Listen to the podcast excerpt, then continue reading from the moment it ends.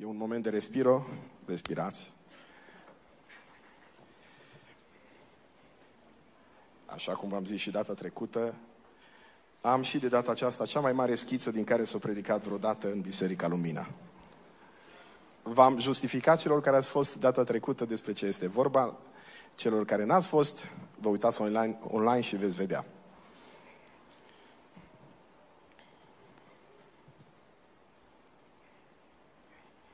De la vreme sunteți așa liniștiți.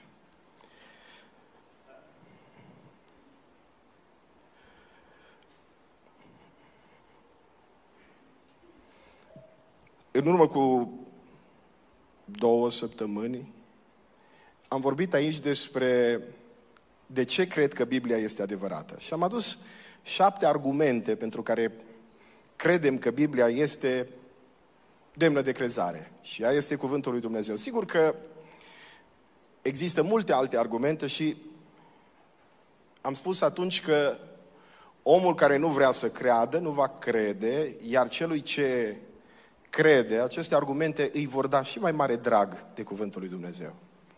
Data trecută am vorbit despre cum înțelegem Biblia.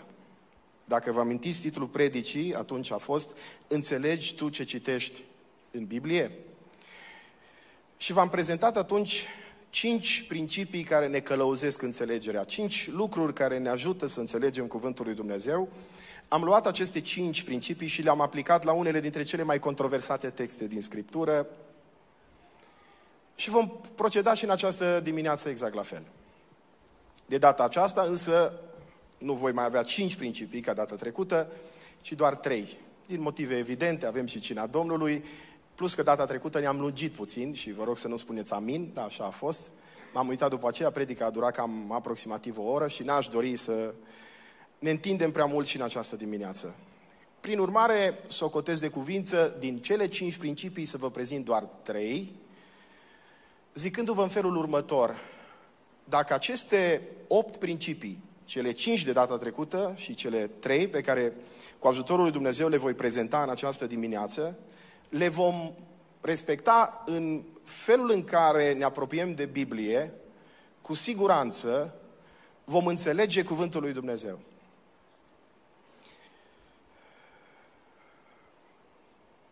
Unul din uh, sentimentele cele mai șocante pe care le-am avut atunci când am început să slujesc ca pastor, sigur că atunci când uh, faci lucrul ăsta, la început ești foarte idealist. Vezi totul în roz. Ți se pare că toți oamenii sunt foarte pocăiți. Și evident că în momentul când am început slujirea pastorală am avut câteva momente efectiv șoc. Mi-au trebuit câteva zile să-mi revin. Unul din aceste momente a fost undeva într-o biserică unde slujam. Celor de acolo le-am arătat din Scriptură un anumit lucru, un adevăr pe care îl găsim în Biblie, nu-i greu de înțeles. Sunt anumite lucruri în Biblie care trebuie să interpretate și înțelese și sunt greu de înțeles. Însă acest adevăr nu era greu de înțeles. E drept că nici nu este un adevăr fundamental, adică nu e un adevăr care se leagă de mântuirea sufletului nostru, dar era negru pe alb, ceva foarte clar. Și mi-amintesc și astăzi atitudinea bisericii. Frații mi-au zis așa. Frate păstor, noi înțelegem că așa scrie în Biblie, dar noi n-am primit credința așa. Noi am primit altfel credință. Și o să procedăm în felul următor. Cât ești dumneata la noi prezent aici, și ei se gândeau că eu fiind evanghelist plec mult, cât ești dumneata prezent, respectăm ceea ce spui dumneata, că scrie în Biblie și ceea ce vedem și noi că scrie în Biblie, dar când nu ești dumneata aici, facem cum știm noi. Și ne bucurăm cum știm noi. Mi-am dat atunci seama că oamenii citesc Biblia nu doar ca să înțeleagă cuvântul lui Dumnezeu din ea. Și întrebarea de început a mesajului din această dimineață e o întrebare pe care aș vrea să ne adresăm în modul cel mai sincer. Când citești din Biblie, cauți tu în modul cel mai sincer cuvântul lui Dumnezeu? Cauți în modul cel mai sincer cuvântul lui Dumnezeu atunci când citești Biblia?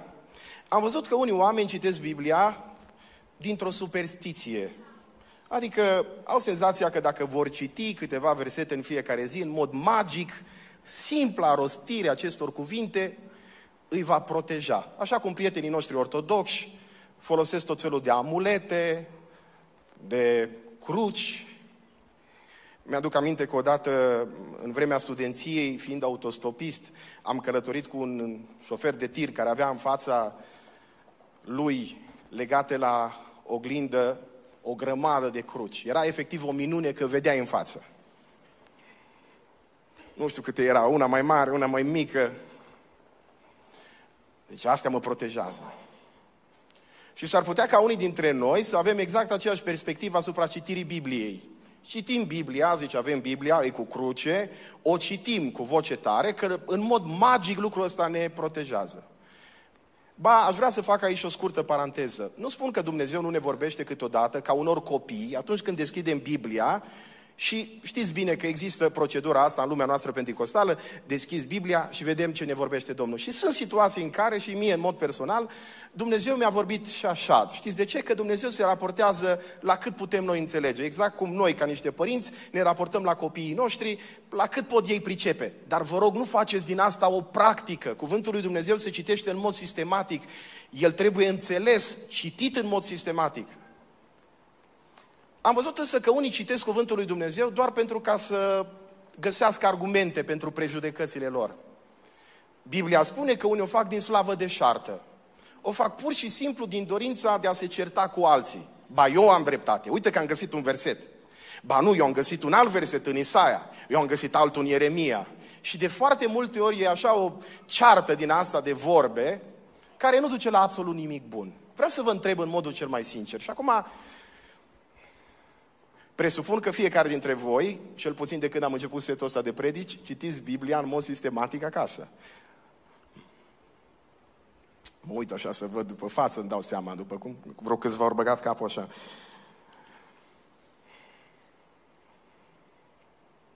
Când citești Biblia, cauți tu acolo să vezi care e cuvântul lui Dumnezeu?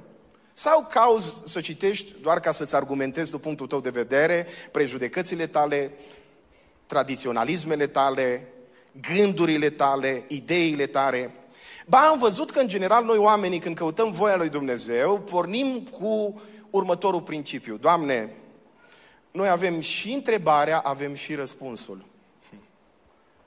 Și așteptăm ca Dumnezeu doar să încuvințeze concluzia la care noi am ajuns. Și fii sincer dacă nu e așa. În mintea ta e foarte clar și te întrebi, Doamne, să mă duc la facultate, la Cluj, de exemplu, că mă uit acum și am văzut câțiva mai tineri aici. Și tu ai răspunsul deja, că ai niște prieteni care se duc acolo și răspunsul tău e da.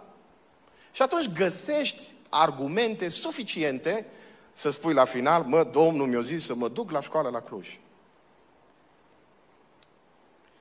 Și avem în Biblie un exemplu în sensul acesta. Avem doi împărați despre care Biblia povestește și sigur ați auzit vorbindu-se despre ei, e vorba de Ahab și Iosafat, doi împărați evrei și exemplul ăsta cu siguranță l-ați mai auzit dat, un împărat bun, Iosafat, și un împărat rău, Ahab. Știți că în vremea aceea evrei erau împărțiți în două regate, regatul lui Iuda și țara lui Israel. Și ăștia doi, unul bun și altul rău, la un moment dat decid să pornească împreună la un război. Și la bun, totuși având o frică de Dumnezeu, îi zice lui Ahab, îi zice celui rău, auzi, N-ai cumva pe cineva care să ne spună care e cuvântul lui Dumnezeu cu privire la lucrul ăsta pe care noi l-am hotărât împreună? Și Ahab zice, ba da, am 400 subvenționați de stat, ăștia am prorocesc ce vreau eu să aud.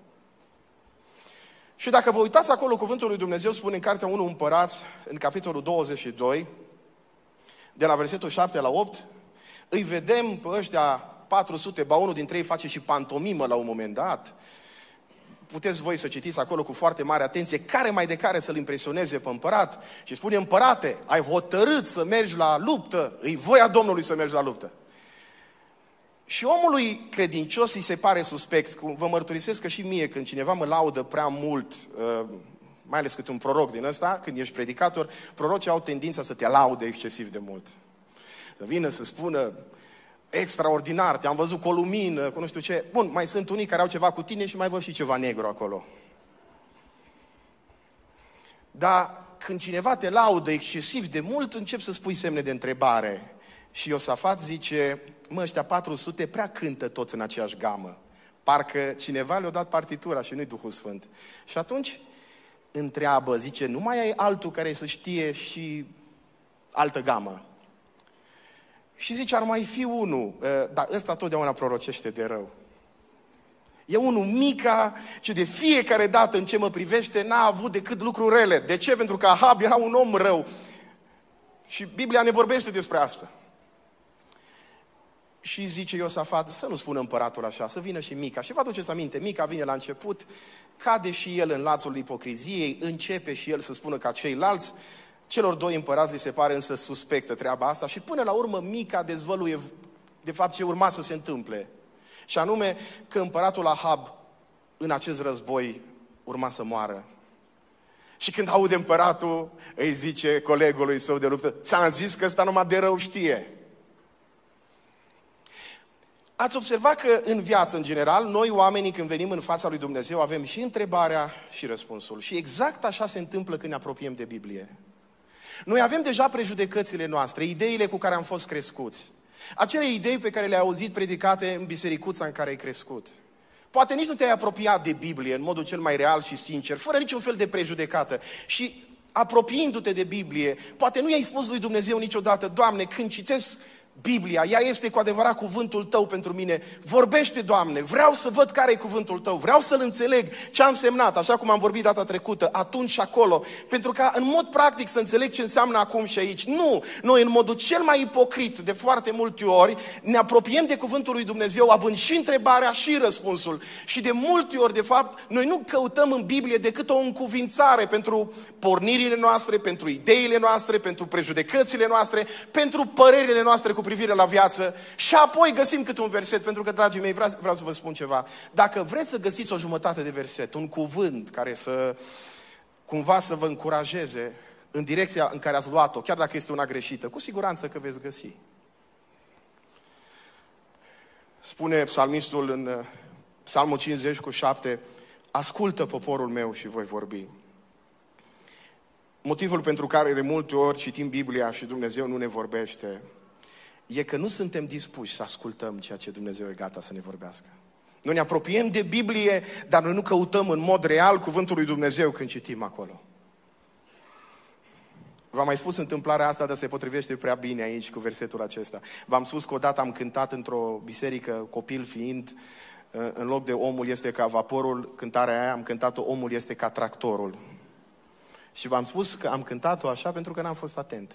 L-am auzit pe unul cântând, știți cântarea veche, omul este ca vaporul, l-am auzit cântând, mi s-a părut interesantă cântarea și apoi eu m-am dus și n-am fost atent, am copiat-o cum am auzit și în loc de vapor am scris tractor, că la noi în sat nu prea erau vapoare pe vale, erau însă tractoare. Și v-am zis că tare simpatic a fost un bătrân după terminare, zice, frate, zice, or fi că tractorul când se enervează. ascultă poporul meu și voi vorbi. Dumnezeu vorbește și astăzi. Biblia e cuvântul lui Dumnezeu. Și Dumnezeu ne vorbește prin cuvântul lui.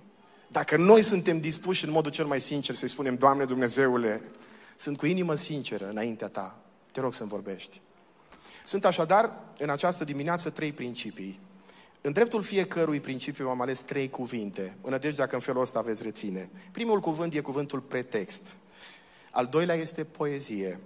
Și numai bine că plouă afară și e atitudinea asta de melancolie, poate vă zic vreo două poezii. Și, să liniștiți că nu, voi face asta. Și, în al treilea rând, al treilea cuvânt este promisiune. Sunt trei cuvinte, vreau să vi le spun încă o dată. Pretext, poezie, promisiune. În nădejdea că în felul acesta veți reține mai bine și că asta este o metodă pedagogică, dați-mi voie să le mai spun o dată și apoi să le repetăm împreună cu voce tare. Pretext, poezie, promisiune. Hai să repetăm împreună. Pretext. Și acum poposim în dreptul fiecărui cuvânt. Am ales să fie un cuvânt tocmai ca să fie mai ușor de înțeles.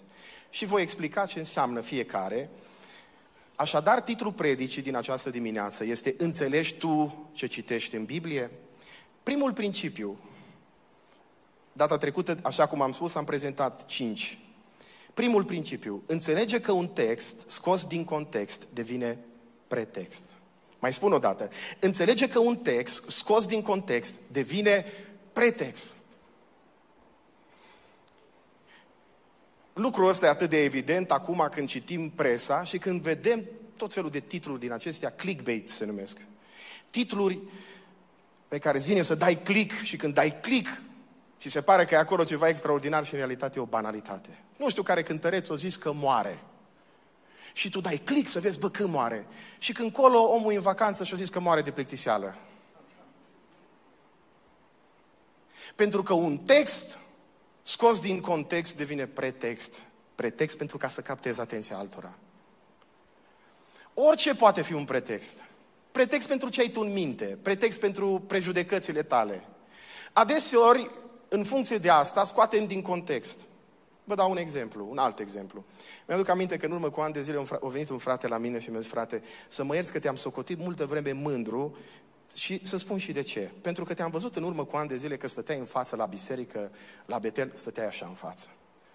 Și apoi mai târziu am aflat că de fapt tu aveai probleme cu spatele. și că eu stăteam așa din cauza durerilor de spate. Și noi, știți cum facem? Scoatem din context un anumit lucru pe care îl vedem și îl analizăm în funcție de ce avem noi în minte, în funcție de prejudecățile noastre. Și îl vezi pe unul că stă așa mai drept, tu nu te gândești că ăla poate are dureri de spate și zici, bă, uite-te la ce mândru cum stă acolo, mă. Altă dată te întâlnești cu un frate sau o soră pe stradă și nu te salută. Și zici, bă, nici nu, nici nu mă băgat în seamă. Și omul, cine știe ce în cazare, cine știe ce problemă are, el e pe pilot automat, se uită așa pierdut, cum o și eu câteodată. Și treci pe lângă un om, îl vezi așa, dar parcă nu vezi cine e. După ce ai trecut, zici, bă, a fost, nu a fost, nu, acum să vezi. Că am uitat să salut. Am zis ceva, n-am zis ceva, nici nu mi-aduc aminte. Și zice, uite că a trecut fratele pe lângă mine și nici nu mă băgat în seamă. Și noi scoatem din context gesturi, ba mai mult, scoatem cuvinte din context. Și vreau să vă spun ceva, din orice declarație a dumneavoastră, dacă voi scoate un cuvânt din context, pot să fac să spun ceea ce vreau eu să spun. De aceea, atunci când ne apropiem de Biblie, de Cuvântul lui Dumnezeu, trebuie să înțelegem acest lucru. Că există un context și există chiar un context, acum, pentru că îi avem pe tineri în biserică, astăzi au scăpat de examene și sunt dornici să audă ceva despre gramatică.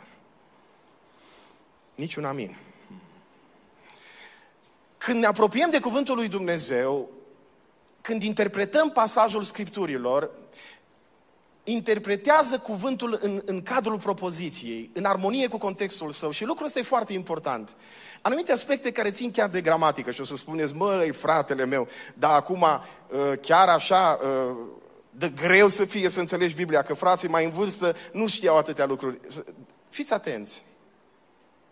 Vă dau câteva exemple din Biblie să vedeți cât de important e un element gramatical. Vă mai fac aici o paranteză. Și să știți că în original, Cuvântul lui Dumnezeu n-a fost scris cu semnele de punctuație pe care noi le avem astăzi. Și data trecută, cred că v-am spus, că prima împărțire a Bibliei pe capitole a fost făcută pe o ediție a Bibliei în limba latină, se numește ediția vulgată, cândva prin secolul XIII.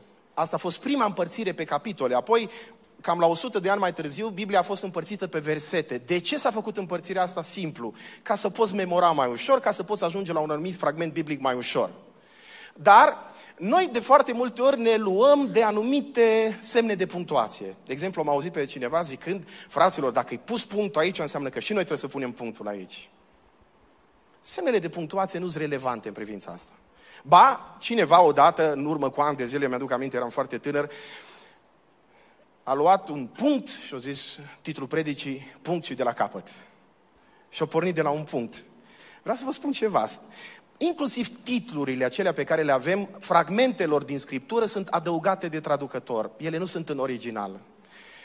Așa că nu înseamnă absolut nimic. Ele sunt puse de traducător acolo.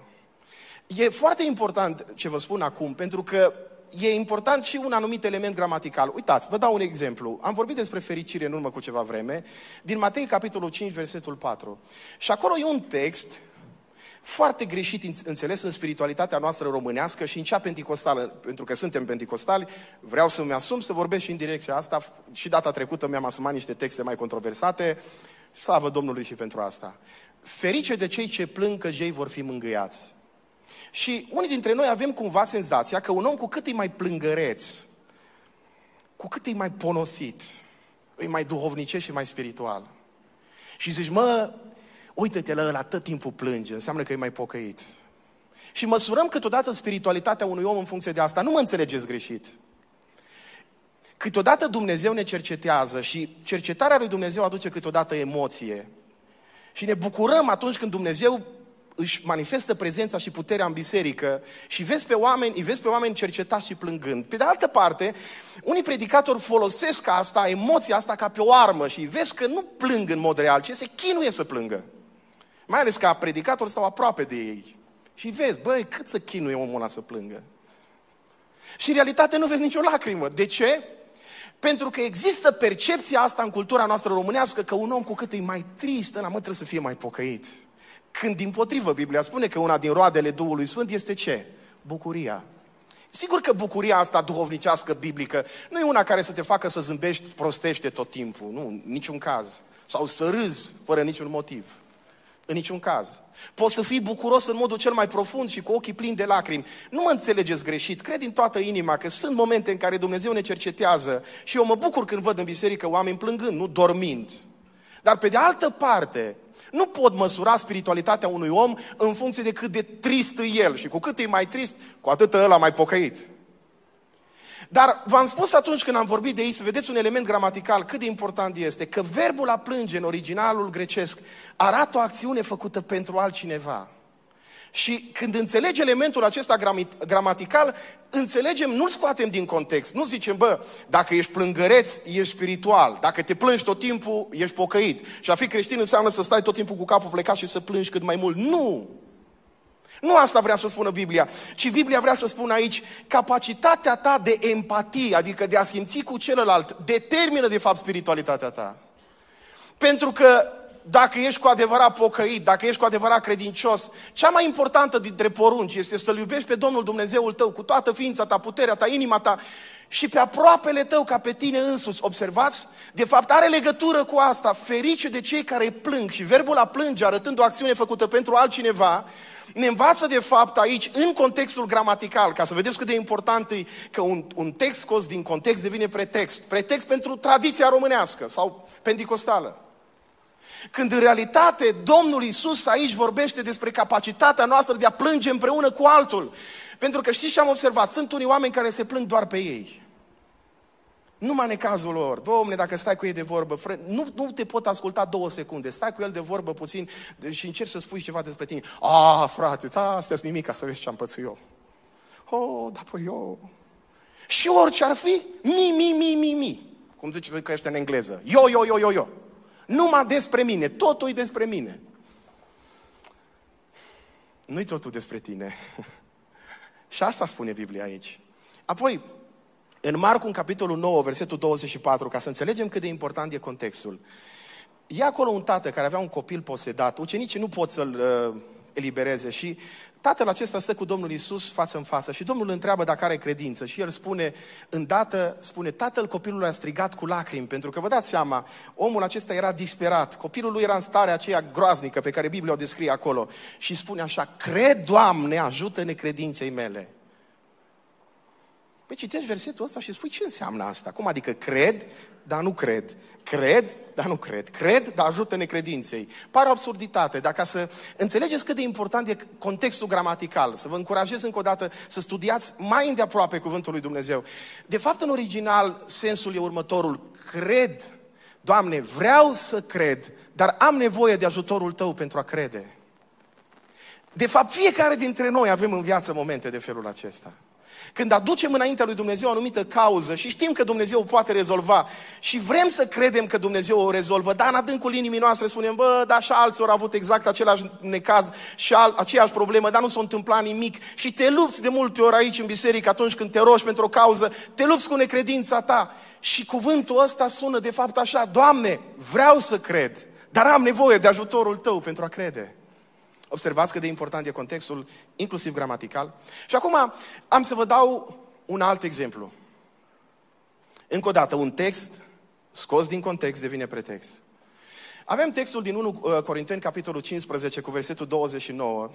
Un verset pe care mormonii îl folosesc ca argument pentru o practică ciudată, care se numește botezul pentru cei morți. Nu știu dacă ați auzit.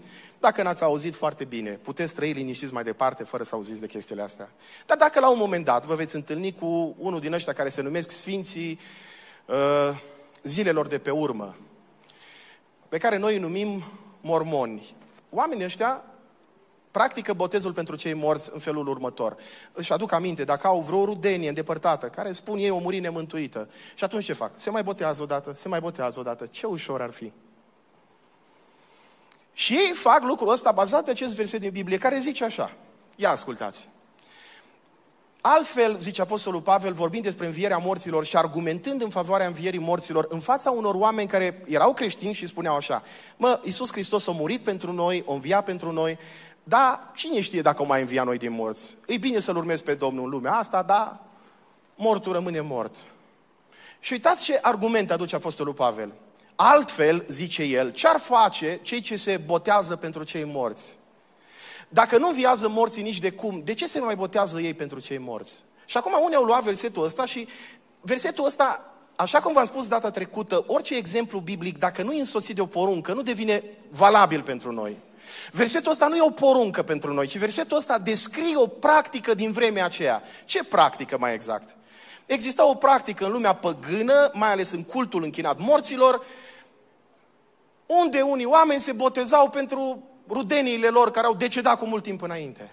Și ce vrea să spună Pavel când folosește versetul ăsta? Vrea să spună așa, mă, oameni buni, dacă niște păgâni care practică botezul pentru cei morți, au ajuns din firea lor la concluzia că există ceva dincolo de moarte. Deci dacă oamenii ăștia care n-au adevărul Evangheliei, așa cum îl aveți voi, dacă oamenii ăștia nu l-au pe Hristos care a înviat din morți, și totuși ei, păgânii ăștia, se botează pentru cei morți și au ceva acolo, o idee ciudată în mintea lor în legătură cu învierea morților. Dacă până și păgânii ăștia, totuși, ori ajuns la concluzia că există o înviere a morților, cu atât mai mult voi, care aveți un Hristos care este viu în vecii vecilor. De fapt, la asta se referă Pavel când scrie versetul ăsta, în niciun caz nu le spune botezați-vă pentru cei morți. Observați, un text scos din context devine pretext. Și acum ne vom apropia de un text și mai și. Un text uh, folosit de foarte multe ori, pe vremuri mai ales, l-am auzit, folosit de unii frați în contextul legalist românesc, împotriva ideii că uh, femeia ar putea să îmbrace pantaloni. Poate vi se pare ciudat ce vă spun acum, da, există și astăzi asemenea concepții. Și acum, în legătură cu Biserica Lumina, vreau să fac aici câteva specificații. Noi suntem o biserică conservatoare, nu suntem o biserică legalistă. Și care e diferența? Simplă. Noi conservăm valorile lui Dumnezeu așa cum le găsim în Scriptură. Nu conservăm tradiții omenești. Și acum, ă, în legătură cu asta, vreau să mai fac câteva specificații în legătură cu îmbrăcămintea. Dacă vă aduceți aminte, și eu ne dăjduiesc că vă aduceți aminte, duminica trecută, când am vorbit despre una dintre regulile de interpretare ale Bibliei, v-am spus, există un text în 1 Timotei, unde Apostolul Pavel spune că femeia va fi mântuită prin naștere de fii. Vă aduceți aminte? Și l-am explicat în contextul lui. Ei, acum, în același context, Apostolul Pavel spune, și dacă o să vă uitați acolo, în 1 Timotei, capitolul 2, vă las pe voi să găsiți versetul, spune acolo, femeile să se roage îmbrăcate cuvincios. Ăsta e cuvântul pe care îl folosește Biblia în legătură cu îmbrăcămintea. Dar nu vi se pare ciudat că zice femeile să se roage îmbrăcate în, în mod cuvincios? Adică doar la rugăciune trebuie să fie îmbrăcate în mod cuvincios? Sau în general? Acolo spune să se roage în mod cuvincios. Nu întâmplător. Încă o dată, fiți foarte atenți. Un text scos din context devine pretext. De fapt, la ce se referă Apostolul Pavel acolo? Se referă la faptul că în lumea păgână exista concepția că o femeie, cu cât se îmbracă mai extravagant când se duce la templu închinat unui idol, atrage atenția idolului asupra ei și în felul acesta rugăciunea este mai ușor ascultată. Ei, și practica asta păgână, unii au adus în biserică. De-aia Apostolul Pavel zice acolo, pentru că unii au luat textul ăla și l-au aplicat la propriu. femeia să se îmbrace, să se, uh, când se roagă să se îmbrace în mod cuvincios, cu rușine, cu sfială, nu cu împletituri de păr, uh, nu cu aur, nu cu haine scumpe. Și unii au luat la propriu și au zis, bă, fără împletituri de păr. Oare despre asta vorbește Biblia acolo? Nu, ci se referă la altceva. Se referă la faptul, așa cum v-am spus, că lumea păgână, unele femei când se duceau la templu se îmbrăcau extravagant, își făceau frizurile cele mai extravagante, aveau pe ele foarte mult aur. Dacă, dacă vă uitați în Vechiul Testament, evreicele obișnuiau să aibă foarte mult aur pe ele. La un moment dat când Dumnezeu le cere evreilor să, să doneze pentru cortul întâlnirii, își dau jos tot aurul și îl donează. Și de fapt practica asta a îmbrăcăminții extravagante era specifică vremii. Și Apostolul Pavel, inspirat de Duhul Sfânt, spune, când vă rugați voi să nu fiți așa, că voi nu atrageți în felul ăsta atenția lui Dumnezeu asupra voastră, prin îmbrăcămintea voastră extravagantă. Dar fiți foarte atenți. Nu întâmplător zice acolo când vă rugați, când vă rugați. Pentru că se referă la practica asta a rugăciunii din acea vreme. Ce vreau eu să spun cu asta?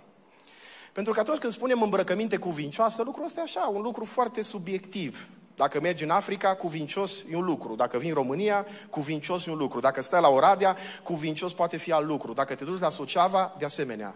Dar când Biblia spune acolo cuvincios, și în context înseamnă un singur lucru, și ascultați-mă, Biblia nu vorbește acolo împotriva verighetei, nici împotriva împletiturilor de păr, ci, ci vorbește împotriva ideii că ai putea capta atenția lui Dumnezeu prin extravaganță. Și spune cuvântul lui Dumnezeu, nu în felul ăsta trebuie atrasă atenția lui Dumnezeu asupra voastră, ci prin smerenie. Din potrivă, în altă parte, Dumnezeu spune prin cuvânt că Dumnezeu stă împotriva celor mândri, dar celor smeriți le dă har. Dar observați, noi scoatem câteodată un anumit text din context și facem din el pretext. Și spunem, a, dacă are pantaloni înseamnă că e o îmbrăcăminte necuvincioasă. Unde scrie asta în Biblie? Poate foarte bine o femeie să aibă o fustă și să fie necuvincios îmbrăcată. Poate avea învelitoarea în față și fusta lipită de corp și să fie necuvincios îmbrăcată. Buna cuvință nu stă în tradiția noastră românească. În ideea asta, domne, dacă are pantaloni, înseamnă că nu-i bună cuvință. Și acum vă dau argumentul folosit, argument între ghilimele, pentru că exista concepția asta. Argumentul era Deuteronom, capitolul 22, versetul 5, unde zice așa, femeia să nu poarte îmbrăcăminte bărbătească și nu mai, mai zice și de bărbat, dar frații să opreau numai aici, că ei erau la învon. Femeia să nu poarte îmbrăcăminte bărbătească, prin urmare, n-are voie să poarte pantaloni, cu toate că eu din ce știu sunt și pantaloni pentru femei. Da, dacă citim tot versetul, eu vă citesc tot versetul, ia fiți atenți ce spune, zice așa. Femeia să nu poarte îmbrăcăminte bărbătească și bărbatul să nu se îmbrace cu haine femeiești. În niciun caz nu se referă la pantaloni. Și dacă vă uitați, scrie mai jos. Căci oricine face lucrurile acestea este o urăciune înaintea lui Dumnezeu. La ce altceva ar putea să se refere textul aici, dacă nu la practicile astea care sunt la modă și astăzi? Sau, mă rog, devin la modă și astăzi și sunt promovate de mișcarea asta LGBTQ tot timpul când zic cuvintele astea, sunt atent, să nu greșesc vreun cuvânt. Nu mai știu, că mai au ăștia la fiecare, fiecare săptămână mai adaugă un cuvânt.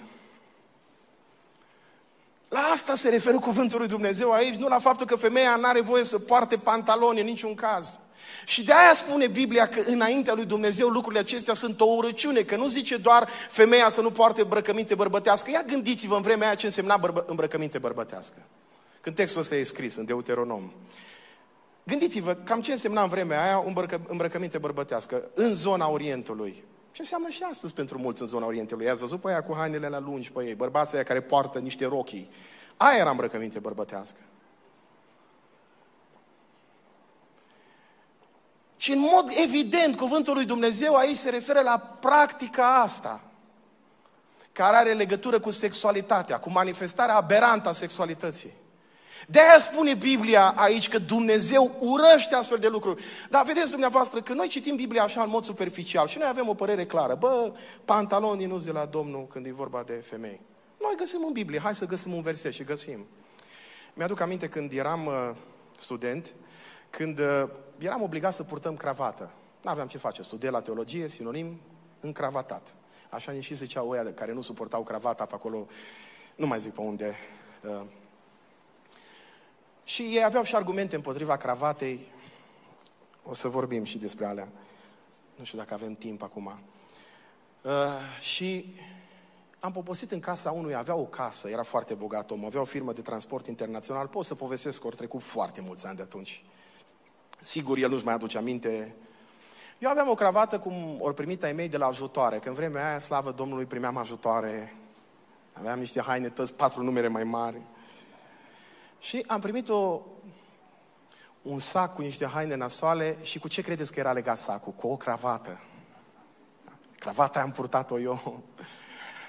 Și eram acolo la discuție cu omul ăla, ăla mi explica mie în casa lui luxoasă despre faptul că e păcat să porți cravată. Și în timp ce eu vorbeam cu el, îl sună unul dintre șoferi care era la vamă. Și nu putea să treacă, nu știu ce neregulă avea. Și ăsta îi spune efectiv pe față, bă, dă-i mită la ăla acolo. În timp ce mi explica mie de ce e păcat să porți o cravată cu care se legau saci la ajutoare, vorbea cu șoferul lui și îl învăța cum să dea mită la vameș. Eu vă întreb, de când în lumea noastră a devenit cravata păcat și mita o virtute? Hmm. De când, oare când noi penticostare ne-am făcut niște farisei care pun accentul numai pe lucruri din acestea care n-au nicio legătură cu mântuirea sufletului? De când analizăm oamenii și îi scanăm numai lucru, după lucruri de felul acesta, care n-au nicio valoare din punct de vedere spiritual înaintea lui Dumnezeu? Nu contează, dă mită, băi băiat deștept, să descurcă bine, învârte, nu contează ce face, încalcă poruncile una după alta, bă, dar nu poartă cravată. Ai, ai pocăit. Multe vreme, frații, uh, pentru că mie nu, ați văzut că nu prea cu cravata, mă iubeau tare mult pentru chestia asta. Eu mergeam așa pentru o biserică din asta, ziceau, ă, bine ori predicat ăsta, dar fratele ăla fără cravată, Domnul să-l binecuvânteze, ziceau. Și îmi plăcea treaba asta întotdeauna. Dar le ziceam, îi ziceam păstorului, dacă le zice eu ce cred despre asta, uite că acum le spun, Domnul să-i binecuvânteze. Primul principiu, un text scos din context, devine pretext. Pretext pentru prejudecățile, tradiționalismele, micimile noastre, prostiile noastre, dați-mi voie să le spun așa, lucru care în niciun caz nu ne apropie de Dumnezeu și nu ne revelează în vreun fel cuvântul lui Dumnezeu. Nu fac decât să încurajeze limitările noastre și prostiile noastre. Al doilea punct. Am spus că înțelegi tu ce citești în Biblie, al doilea cuvânt este cuvântul poezie. Înțelege că atunci când un obiect neînsuflețit este folosit pentru a descrie o ființă vie, și nu vă descurajați că e propoziția lungă, afirmația poate fi interpretată în sens figurat, adică metaforic. Sunt anumite fragmente în, biblice, în Biblie care sunt în mod evident metafore. Și vă dau un exemplu că suntem la cina Domnului. Toată lumea știe celebrele afirmații făcute de Domnul Isus. Eu sunt pâinea vieții, eu sunt lumina lumii, eu sunt ușa oilor. Dar pentru că suntem la cena Domnului, vă aduc aminte de Ioan, capitolul 6 cu 35. Eu sunt pâinea vieții. Și de la asta, de la asta și de la textul din Matei, capitolul 26, versetul 26, știți că textul acela îl citim atunci când mâncăm toți împreună, vă aduceți aminte? Eu îl citesc cu voce tare și mâncăm cu toți împreună cina Domnului. Acolo Domnul Iisus a zis așa, pe când mâncau ei, Iisus a luat o pâine și după ce a binecuvântat-o, a frânt-o, a dat-o ucenicilor zicând, luați, mâncați, acesta este ce? Trupul meu. Și apoi a zis, acesta este sângele meu, sângele legământului cel nou, care se varsă pentru mulți, spre iertarea păcatelor.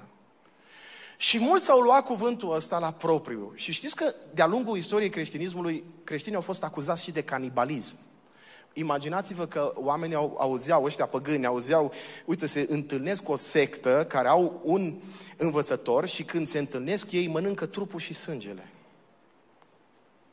Vă, vă imaginați cam cum suna treaba asta?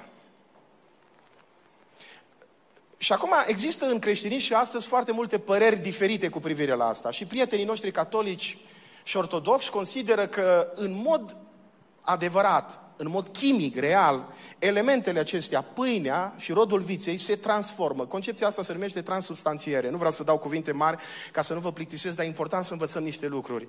Ei spun așa, când preotul rostește rugăciunea, Duhul Sfânt transformă elementele chimice și pâinea se transformă la propriu un trup și rodul viței se transformă la propriu un sânge. Și dacă ai face o analiză chimică, asta ar fi acolo.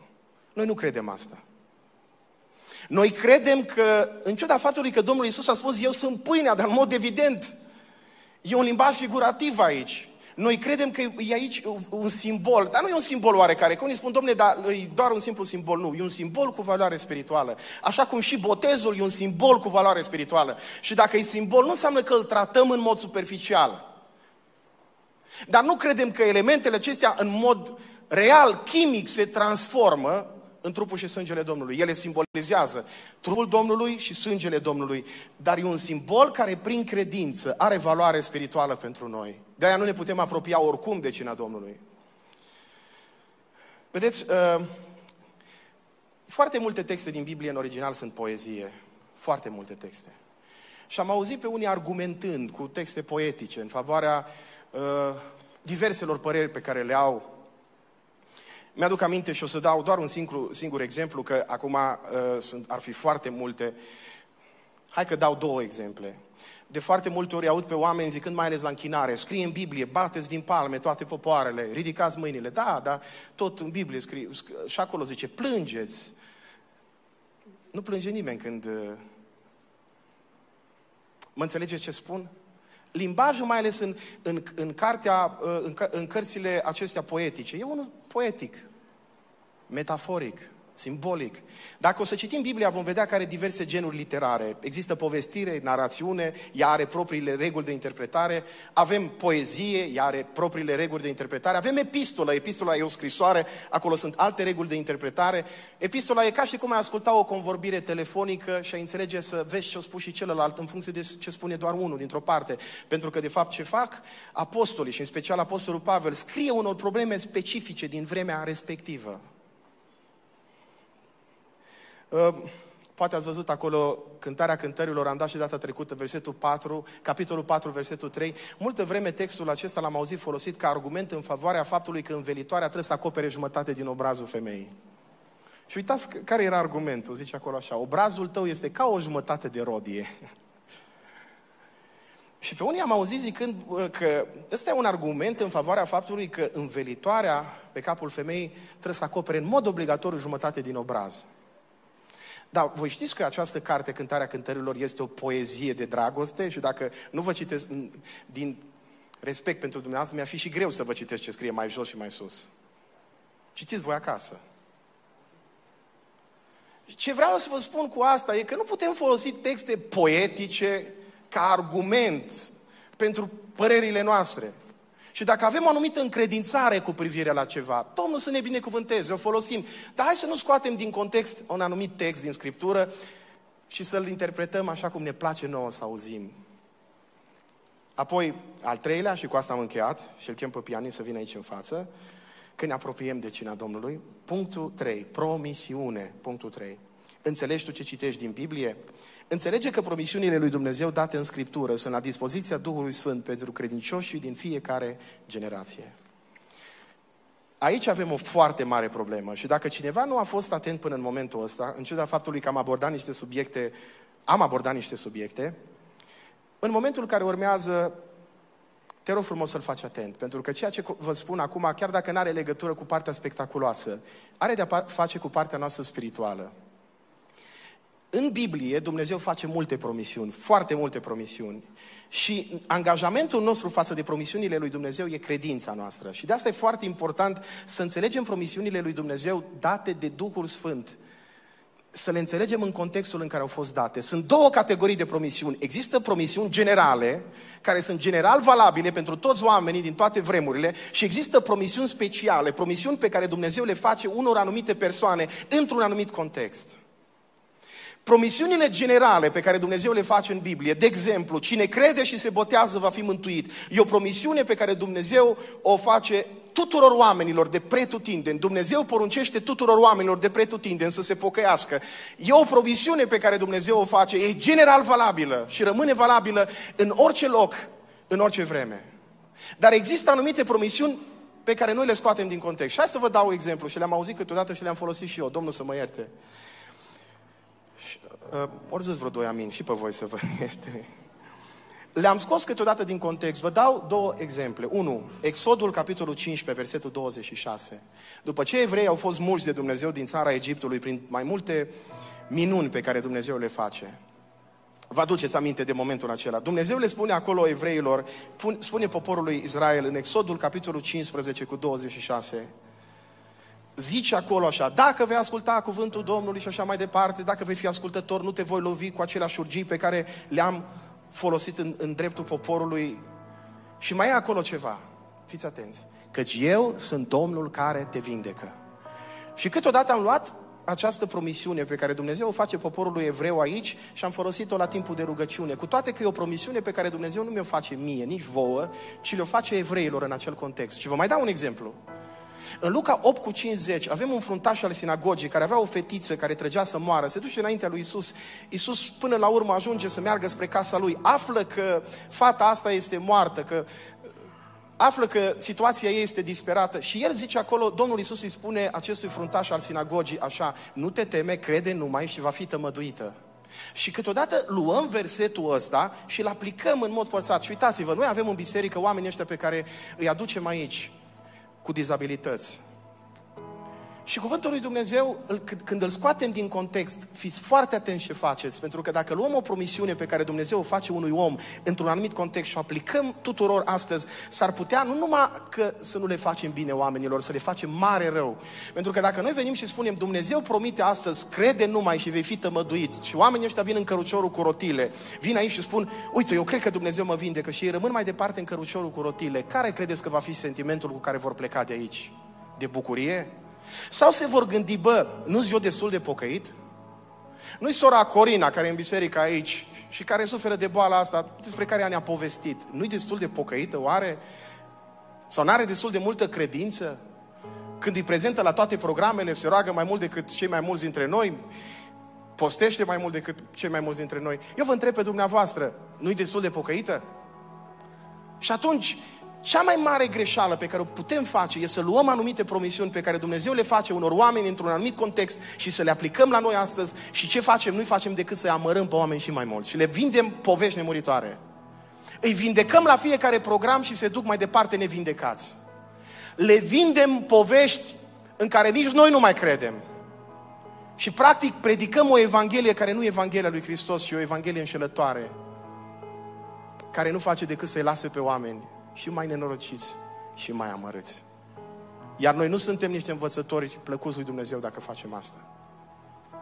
Când Dumnezeu face o promisiune, vreau să vă spun ceva, sunt trei posibilități. Când Dumnezeu face o promisiune și vezi că promisiunea aceea nu se împlinește, există trei variante. Una dintre variante e că ești dezamăgit. Dumnezeu m-a dezamăgit. Am auzit de foarte multe ori asta, dar vreau să vă reamintesc ce spune Biblia în 2 Timotei 2 cu 13.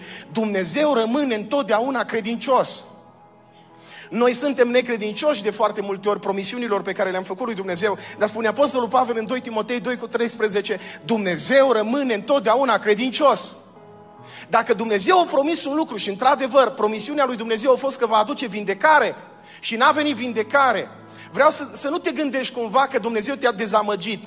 Pentru că există o altă variantă și a doua variantă, a doua posibilitate e că s-ar putea să fii invocat greșit promisiunea aceea. Există posibilitatea neplăcută, dar reală. Să fi scos dintr-un anumit context biblic o anumită promisiune pe care Dumnezeu o face unui om în mod specific acolo și să o fi aplicat în mod greșit la tine și să fi zis Domnul mi-a promis mie, când de fapt Domnul i-a promis lui ăla atunci, acolo și lui i-a zis. Și mai există o a treia posibilitate și în asta credem, pentru că noi credem că Dumnezeu face minuni și astăzi. Există posibilitatea ca această promisiune pe care Dumnezeu ți-a făcut-o să nu se împlinească încă și să se împlinească cândva în viitor. Noi de foarte multe ori așteptăm ca promisiunea lui Dumnezeu să se împlinească acum, așa cum a făcut Avram, când Dumnezeu i-a spus te voi binecuvânta cu copii și el văzând că nu merge treaba, încearcă el să-l ajute pe Dumnezeu. Știți despre ce e vorba. Și până la urmă, știți, când Dumnezeu promite ceva, Dumnezeu se ține de promisiune. Să nu te declar rapid dezamăgit de Dumnezeu. Pentru că Dumnezeu e credincios promisiunilor pe care le face. Și dacă cumva ești dezamăgit, să știi că nu-i din cauza lui Dumnezeu, ci pentru că tu ai invocat în mod greșit o anumită promisiune. Sau există și posibilitatea ca Dumnezeu să-ți fi promis un lucru, dar Dumnezeu spune mai așteaptă. Poate că Dumnezeu a promis că va lucra în familia ta sau în dreptul sănătății tale sau în dreptul vieții tale sau în dreptul omului pentru care te rogi de multă vreme și încă nu s-a împlinit și ești dezamăgit sau dezamăgită. Vreau să spun ceva, Dumnezeu rămâne credincios. Dumnezeu se ține de promisiune. Și mai devreme sau mai târziu mâna lui Dumnezeu va lucra. Dumnezeu va coborâ și va lucra. Fiți atenți, sunt promisiuni în Biblie care pot deveni valabile pentru noi. Și aici tot m-am gândit să vă spun sau să nu vă spun. Am, am spus întâmplarea asta odată. În Luca, în capitolul 2, cred că a fost acolo, dacă dai slide-ul de dinainte, cred că am trecut peste el. Îmi aduc aminte că în urmă cu ani de zile și întâmplarea asta știu că am povestit-o la un moment dat, dar se potrivește aici. Și vă rog frumos, ce vă spun acum, să nu faceți decât dacă sunteți 100% siguri că Dumnezeu vă vorbește. Promisiunile pe care Dumnezeu le face în Biblie în mod specific unor oameni nu sunt în mod obligatoriu valabile și pentru noi astăzi, dar sunt la dispoziția Duhului Sfânt. Și câteodată Dumnezeu vorbește și astăzi și câteodată în dreptul unora dintre noi Dumnezeu lucrează și astăzi cu semne și minuni. Mi-aduc aminte că în urmă cu ani de zile am primit un e-mail de la o, o soră, de la o femeie care locuia undeva în, în diaspora, în, în Europa și mi-a spus că are un copil din care din cauza drogurilor este bolnav de depresie. Și mi-a zis, doctorii nu mai au nicio șansă pentru el. Vă rog frumos să vă rugați, mi-a scris. Și nu m-am rugat, vă spun sincer. Dacă primești cereri din asta de rugăciune și a, noi spunem ușor, m-am rugat, dar în realitate vă numai rugăciuni din asta așa, de pe buze. Și n-a trecut multă vreme că femeia mi-a scris din nou un e-mail în care mi-a zis, nu știu cum v-ați rugat, dar situația nu merge mai bine, merge mai rău. Și atunci când am văzut că așa stau lucrurile, am început să mă rog în mod real și am mai primit un e-mail și am mai primit un e-mail și am început să mă rog în mod real și mi-aduc aminte că într-o noapte când m-am întors de la o evangelizare, eram acasă, obosit, nu puteam dormi și citeam cuvântul lui Dumnezeu, n-am deschis Biblia la întâmplare, încă o dată nu spun că Dumnezeu nu poate răspunde și așa, dar eu nu cred că ar trebui un creștin matur spiritual să facă asta. Nu suntem copii să ne jucăm cu Biblia, să vedem citeam în mod sistematic cuvântul lui Dumnezeu și eram aici la Evanghelia după Luca. Eram acolo și hai să citesc și am citit. Și acolo cuvântul lui Dumnezeu vorbește despre un om.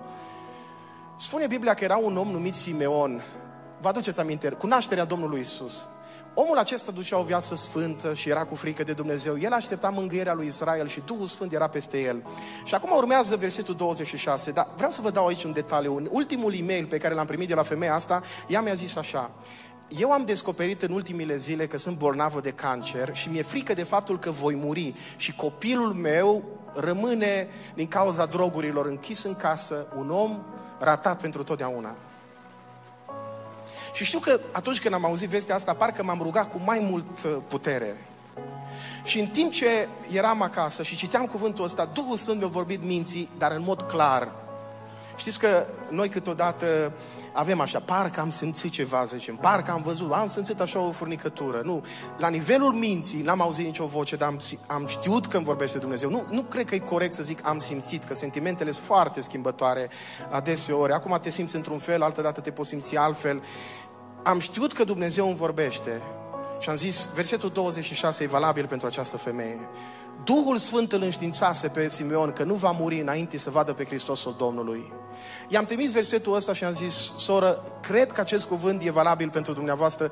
Duhul Sfânt mi-a vorbit să vă spun că nu veți muri înainte să-l vedeți pe băiatul dumneavoastră transformat. Sigur că după ce Dumnezeu vorbește și e sigur că Dumnezeu a vorbit, apare și îndoiala. Imediat, la un moment dat m-am gândit, bă, cine și ce am făcut? No? Întoarce e-mailul înapoi dacă mai poți. Nu se poate. Vreau să vă spun, dacă ați trimit e-mail, trimis, asta am învățat atunci, o trecut mulți ani. Nu se poate. Nu mai poți aduce înapoi. Nu mai poți resuscita, învia, transforma, știu eu. Deci, bă, dacă am zis acum o chestie și în realitate o să fie altceva. Pentru că întotdeauna apare și îndoiala. În momentul ăla știi și după aia s-ar putea să nu mai știi. Deci, bă, a trecut o vreme și a existat o oportunitate să predic. Acolo am predicat la, nu știu ce, întâlnirea românilor de acolo, a fost o întâlnire națională și în contextul respectiv îmi amintesc că am ajuns să mă întâlnesc cu oamenii ăștia și Dumnezeu a început să lucreze în viața acelui băiat. Și Dumnezeu a schimbat viața acelui băiat. Și uh, o început să meargă la consiliere, o s-a întâlnit cu cineva, Dumnezeu s-a atins de el, pas cu pas omul a început să-și revină. Și foarte interesant, toată treaba asta a durat un an și ceva. Și după un timp, am primit un e-mail de la băiat de data asta, în care mă anunța că mama lui trecuse la cele veșnice. Și atunci când am primit această scrisoare, m-am uitat pe scrisorile pe care le-am primit de la ea, m-am uitat pe e mail primit de la el și mi-am dat seama atunci că ceea ce Dumnezeu vorbise minții mele era adevărat. Dumnezeu i-a zis acestei femei, nu vei muri înainte să-l vezi pe copilul tău transformat. Și Dumnezeu a lucrat așa cum a spus. Poate e cineva în această dimineață aici Poate că în această zi Dumnezeu îți vorbește. Nu, nu vreau să iau un text din Biblie și să-l forțez la tine. E o promisiune pe care Dumnezeu nu a făcut-o în dreptul meu sau în dreptul tău, a făcut-o în dreptul lui Simeon. Dar dacă Duhul Sfânt îți vorbește în această zi, lasă ca El să vorbească minții tale. Și mi-aș dori din toată inima, asta e dorința mea, nu-i certitudinea mea. Mi-aș dori din toată inima ca Duhul Sfânt să spună și ție în această zi. Nu vei muri înainte să-L vezi pe Dumnezeu lucrând în familia ta. Nu vei muri înainte să-L vezi pe Dumnezeu făcând minuni în dreptul tău. Tu care ești descurajat, deznădăjduit, fără speranță în această zi și a venit la biserică cu gândul ăsta, mă, mă apropiu de Biblie, să aud cuvântul lui Dumnezeu care să-mi vorbească, Dumnezeu să-ți vorbească în această zi și să spună și ție acest cuvânt care aduce speranță și nu doar speranță, aduce certitudine, aduce credință și nu numai credință, aduce și dragoste, dragoste de Dumnezeu și dragoste de aproapele. Aș vrea în momentele care vor urma să ne apropiem de cina Domnului și să o facem cu deplină încredere că avem un Dumnezeu care ne vorbește. Înțelegi tu ce citești? Niciodată nu scoate un text din context pentru că devine pretext. Când te apropii de cuvântul lui Dumnezeu, unele lucruri sunt simbolice, metaforice, ele ca atare.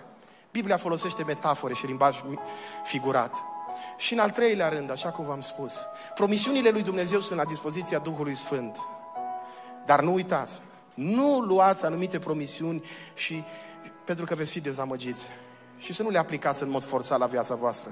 Dar cred din toată inima că Dumnezeu poate și astăzi să ne vorbească. Haideți să ne ridicăm în picioare. Invit grupul să vină aici în față. Ei sunt pregătiți să se închine împreună cu noi și să ne conducă în închinare prin cântare. Aș vrea să venim înaintea lui Dumnezeu. Să ne apropiem să ne apropiem de cuvânt, să ne apropiem de trupul și de sângele Domnului Isus. Aș vrea acolo unde sunteți să rămâneți în această atitudine de închinare. Aș vrea să stați cu ochii închiși. Știu că de fiecare dată când suntem aici, vă îndemn să facem asta, dar aș vrea în această dimineață, în mod special, să stați cu ochii închiși. Pentru că aș vrea ca Dumnezeu să vorbească inimii noastre. Dumnezeu să vorbească sufletului nostru. Dumnezeu să vorbească minții noastre.